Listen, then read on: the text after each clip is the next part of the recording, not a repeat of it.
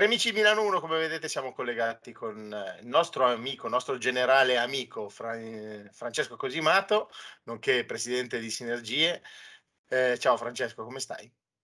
Tutto bene, buongiorno Paolo, buongiorno a tutti. Senti, è un po' di tempo che non ci colleghiamo, ma sai che io sono un po' curioso, quindi vorrei capire dai tuoi occhi, dai tuoi sentimenti, diciamo, come sta andando questa situazione ancora della guerra, perché ogni tanto non se ne parla, poi il giorno dopo, c'è ancora il problema della guerra. Sembra che ci siano dei giorni che magari succede qualcosa di importantissimo, quindi i quotidiani, le prime pagine vanno per altre cose, e poi il giorno dopo, sì, ci ricordiamo che c'è la guerra, ma qui chi sta vincendo, chi sta perdendo, com'è la situazione? Allora, purtroppo i media continuano a chiedersi chi vince e chi perde. Io direi che in guerra perdono tutti. In questo caso ci troviamo in una fase di stasi delle operazioni. È da mesi che non ci sono manovre significative, è da tempo che i russi da una parte e gli ucraini dall'altra si mandano missili, si mandano droni, ma questo avviene perché probabilmente non si può fare altro. Poi i media infiorano su questa cosa e dicono un drone ha colpito l'aeroporto. Sì, se un drone che è un velivolo senza pilota può andare dove vuole, se lo abbattono non se ne accorge nessuno, non è un gran problema, ma questo certifica il fatto che in questa fase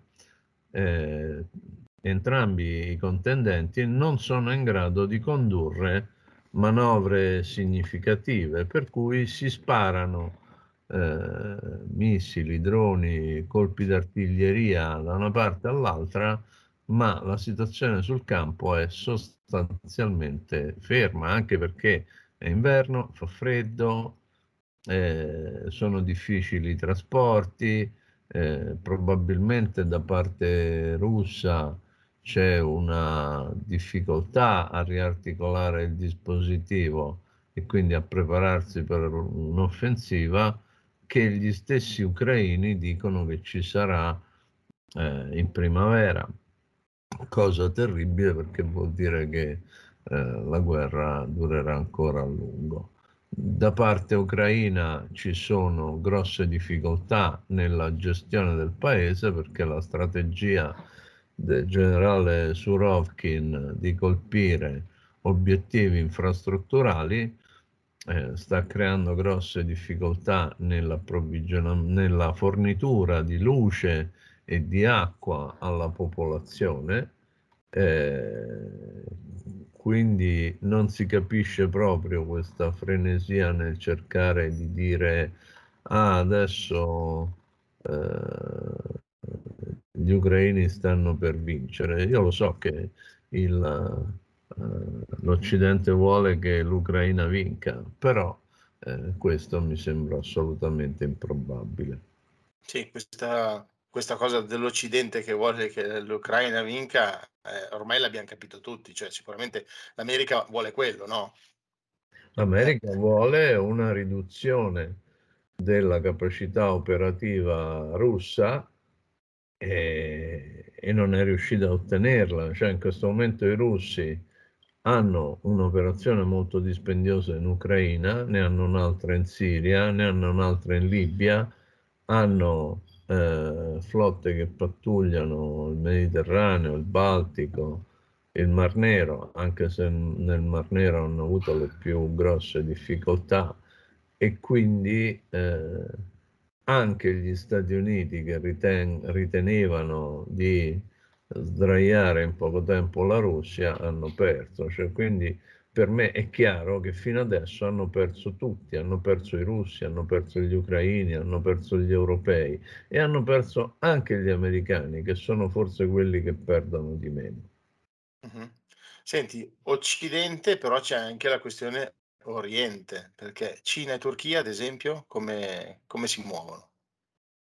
Allora, la Cina ha un atteggiamento molto prudente, probabilmente immagina che in futuro, vuoi per la situazione di Taiwan e Hong Kong, vuoi perché comunque dopo la Russia spetta sarà il turno della Cina, cioè ormai è chiaro che i cinesi sono diventati un nemico per gli americani e quindi i cinesi si stanno rafforzando, hanno fatto qualche mese fa delle manovre insieme ai russi, quindi si stanno sommando una serie di fatti, cooperazione militare, cooperazione industriale, cooperazione in campo energetico, che servono, diciamo, a mettere fieno in cascina per la Cina.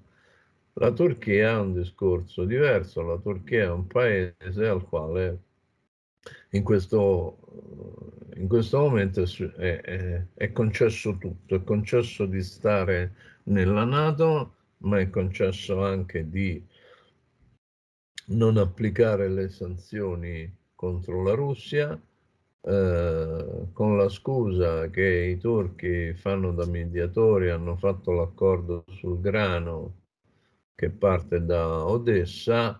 In questo momento sembra quasi che siano dei battitori liberi, oltretutto anche i turchi sono molto attivi in Libia, perché mentre noi abbiamo gli occhi puntati sull'Ucraina, non ci dobbiamo scordare che nel cortile dietro casa abbiamo una gran confusione, che è quella che è stata creata dalla sciaguratissima iniziativa del 2012 franco-anglo-americana, che ha destabilizzato il Mediterraneo a sfavore dell'Italia. Quindi la situazione si sta complicando, noi stiamo entrando in un periodo di guerra permanente in cui si stanno riformando due blocchi molto più grandi di quelli della guerra fredda, perché nella guerra fredda i cinesi avevano una posizione sfumata, adesso invece hanno una posizione molto più importante.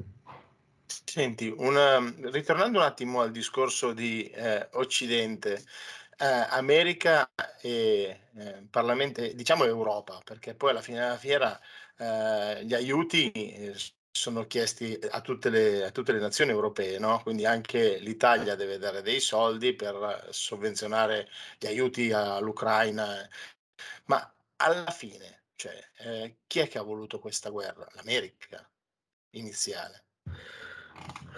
Ma purtroppo le cose bisogna dirle chiaramente. Che cosa è successo? Dopo l'invasione della Crimea da parte della Russia del 2014, mentre l'Europa ha cercato di mettere in piedi un'iniziativa diplomatica che era costituita dagli accordi di Minsk, gli Stati Uniti hanno bypassato questo tentativo, hanno compromesso questo tentativo con un accordo di partenariato strategico con l'Ucraina. E questo documento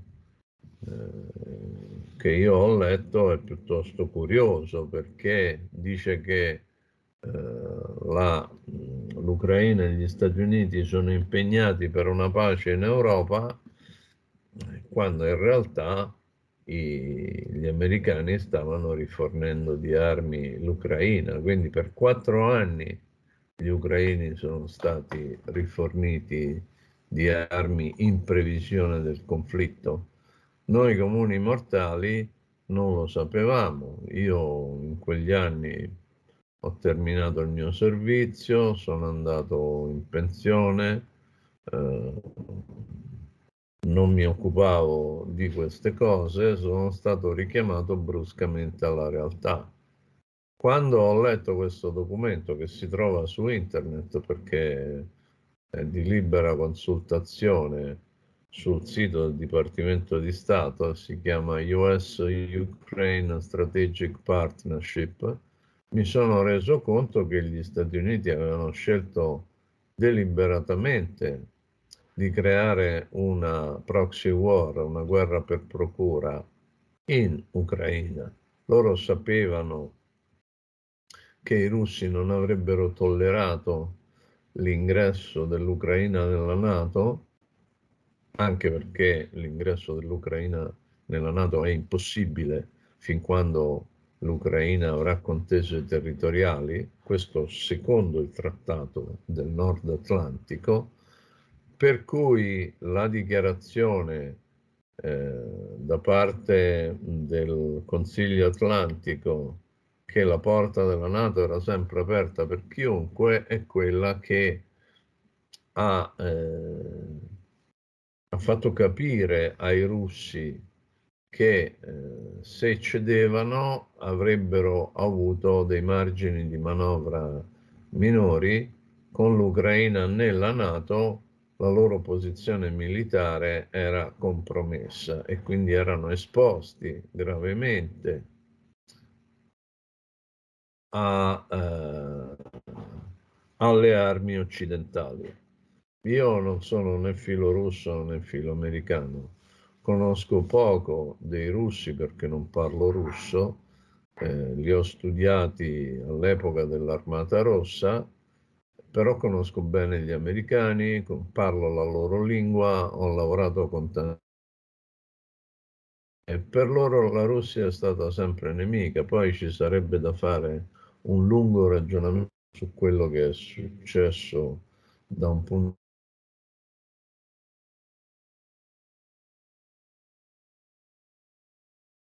di vista. L'esercito e mi occupavo dei trattati che limitavano gli armamenti e che avevano consentito di raggiungere un buon livello di reciproca confidenza. Queste iniziative, che erano figlie dell'epoca reaganiana, sono state abbandonate ed è iniziata la serie delle guerre infinite che gli Stati Uniti hanno portato avanti e nelle quali noi abbiamo svolto il nostro ruolo. Quindi in questo momento la partnership americana, giusto per essere chiari, con il Kosovo e con i musulmani di Bosnia destabilizza i Balcani, la partnership con gli ucraini destabilizza l'Europa orientale. E questo gli americani ritengono che vada a loro vantaggio. Io osservo che intanto va a detrimento dell'Europa e io da europeo dico che noi non possiamo e non dobbiamo tollerare una guerra in Europa e questo mi fa dubitare delle reali intenzioni di pace degli americani. Sì, certo. Senti, c'è anche da dire che questa questione della guerra che comunque qua in Europa, diciamo in Europa, anche se l'Ucraina non è Europa onestamente, però è qua alle porte di casa nostra, quindi voglio dire l'Italia non ha più quel servizio di leva che aveva una volta, le caserme, e qualcuno incomincia a dire ma se dovesse succedere a noi siamo in grado di difenderci, non di attaccare, di difenderci, ma noi saremo in grado? No, non abbiamo. Do due notizie che penso che siano buone. La prima è che non abbiamo forza per fare la guerra, quindi speriamo che questo eviti la guerra. Certo. Non è detto. La seconda è che in Ucraina si stanno sparando quantità di munizioni che sono superiori nell'unità di tempo a quelle che riusciamo a produrre. Per cui ci sono già dei dei segnali chiari di scarsità di munizioni. Gli ucraini si lamentano di non avere le bombe da mortaio o vari altri tipi di munizionamento. L'Italia semplicemente con la riforma di Paola del 2014 ha stabilito che doveva fare solo le operazioni di peacekeeping. Adesso ci troviamo in una situazione di guerra convenzionale della quale noi siamo attori perché abbiamo dato armamenti pesanti e non abbiamo le forze, perché io ripeto, faccio l'esempio dell'esercito. Noi siamo su 9 brigate. Ogni operazione ha bisogno di una turnazione a 3. Quindi in questo momento noi abbiamo una brigata, forze grosso modo a livello brigata, schierate tra Polonia e paesi baltici, che fanno presenza e sorveglianza, e quindi vuol dire che abbiamo impegnato 3 brigate, perché una è schierata, una si prepara, una si riordina. Poi abbiamo una brigata in Libano, e quindi sono altre 3 brigate impegnate lì. Pochi giorni fa c'è stato un incidente, c'è stato un combattimento ed è morto un soldato irlandese, quindi anche in Libano la situazione non è tranquilla. Quindi 3 più 3, 6 brigate su 9. Un'altra brigata noi la impegniamo in Italia con l'operazione Strade Sicure, quindi un'altra brigata, 3 brigate, per cui 3 brigate in Europa orientale, 3 brigate in Libano, 3 brigate in patria, considerando l'alimentazione dei dispositivi. Non abbiamo più altre forze di terra. Si possono fare dei ragionamenti simili per i gruppi navali della Marina che non sono completi. Noi non abbiamo 3 portaerei, ne abbiamo 2,5, e poi comunque un gruppo navale d'altura è una cosa piuttosto complessa. Poi noi spostiamo i nostri aeroplani tra l'Italia e l'Europa orientale per fare superiorità aerea, ma come è noto da anni, le nostre forze sono invisible. Quindi c'è bisogno di un nuovo ragionamento da parte della politica per sviluppare il nuovo concetto strategico che è stato firmato a Madrid a giugno scorso. Le forze politiche discutono di tante cose, però dimenticano che Draghi è andato a Madrid, ha firmato un documento nel quale c'è scritto che dobbiamo aumentare le forze perché è aumentato il pericolo, ma di tutto questo nel Parlamento al momento non c'è traccia.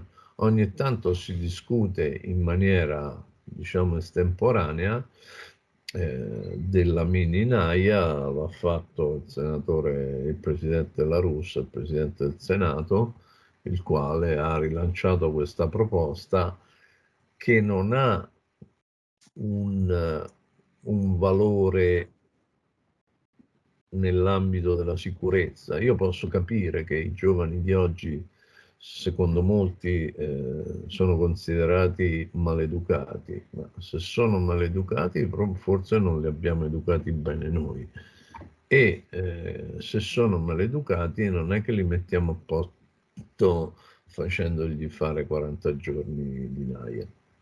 40 giorni sono un po' pochini, devo essere onesto, no? Cioè, per cambiare un po'. È anche un ulteriore aggravio su un bilancio molto striminzito. Noi stiamo intorno allo 0,8-0,9 del PIL, se si depura il bilancio della difesa di tanti elementi spuri. Che succede? Che se il problema è educativo, se il problema è pedagogico, le cose si devono rimettere a posto nella scuola, nella famiglia, cioè in tutti quegli ambiti che sono stati corrosi da una cultura permissiva, non nelle forze armate. Un giovane ufficiale c'ha degli altri mestieri da fare. Quando io ero tenente facevo il sottocomandante di batteria di artiglieria, o quando ero capitano, dovevo portare il personale a sparare, cannonate, non potevo mettermi a discutere con i genitori, anche perché chi fa il militare è maggiorenne e quindi insomma i genitori svolgono il loro ruolo, ma non è che io incontrassi tutte le settimane i genitori dei miei paracadutisti quando ero a Livorno. Certo. Senti, il tempo con te vola sempre, però io ho ancora una domanda che voglio porti. So che hai scritto un libro insieme a un giornalista e quindi ci devi dire qualcosa di questo libro. A parte che voglio leggerlo presto, quindi ci troveremo e ne pigliamo una copia. Ne avrai una copia autografata. Allora, si tratta di un libercolo che si intitola Dialoghi sulla guerra, che ho scritto rispondendo alle domande di Ermanno Accardi, un giornalista che tu conosci, che ha un blog che si chiama Milano Meravigliosa. In questo libro io ho avuto la possibilità di rispondere con precisione, serietà, meditando le cose che dico all'impronta a te. C'è molta relazione tra questo libro, come te ne accorgerai leggendolo, e quello che ci siamo detti in questi mesi, perché in questi mesi abbiamo cercato di dire delle cose oggettive. Nel libro sono riuscito a parlare, per esempio, del rapporto che c'è fra la guerra e gli Stati Uniti, fra la guerra e l'informazione, fra la guerra e il pacifismo, in maniera organica. Io ho una caratteristica: sono un ufficiale di Stato Maggiore, cioè sono una persona che è stata educata a lavorare in grandi staff e a mettere insieme tanti aspetti, a coordinarli, e ho cercato di farlo in questo breve libro che appunto si chiama Dialoghi sulla guerra, che non ha nessuna pretesa. Mm-hmm. Va bene, allora io non vedo l'ora di leggermelo e quindi auguro a tutti, diciamo, buone feste, anche a te ovviamente, Francesco. Buone feste, buon Natale, che l'anno nuovo porti tanta allegria e benessere un po' a tutti, e ci leggeremo questo libro che hai scritto con, appunto, il giornalista Accardi, e quindi alla prossima. Ci vedremo l'anno prossimo? Sì, ci sentiamo e ci vediamo.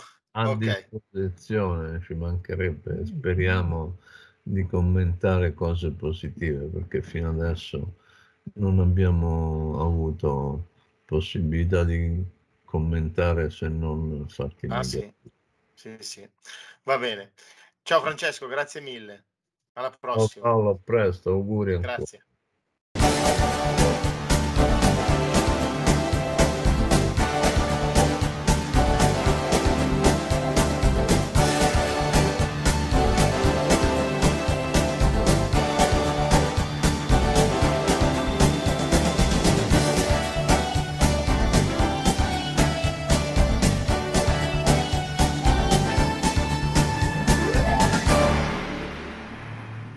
Natale regala sempre una piccola grande favola.